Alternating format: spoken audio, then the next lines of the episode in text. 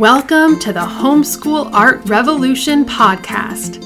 I'm Lotus Stewart, a homeschooling mom of two creative teenagers and the founder of Art History Kids.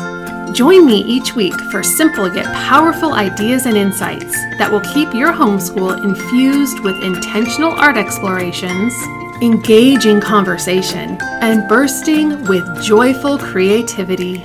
Vincent van Gogh famously said, Paintings have a life of their own that derives from the painter's soul.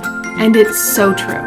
There are so many fascinating artists to study, and each one offers our kids an opportunity to see the world in a new and exciting way, and to use what they learn as inspiration for their own expressive art. Bringing art history into your homeschool can be effortless and fun, and I'm excited to show you how. Make sure to subscribe to the Homeschool Art Revolution podcast wherever you listen and join me on July 31st when the show will debut. I can't wait to chat soon. Until then, stay inspired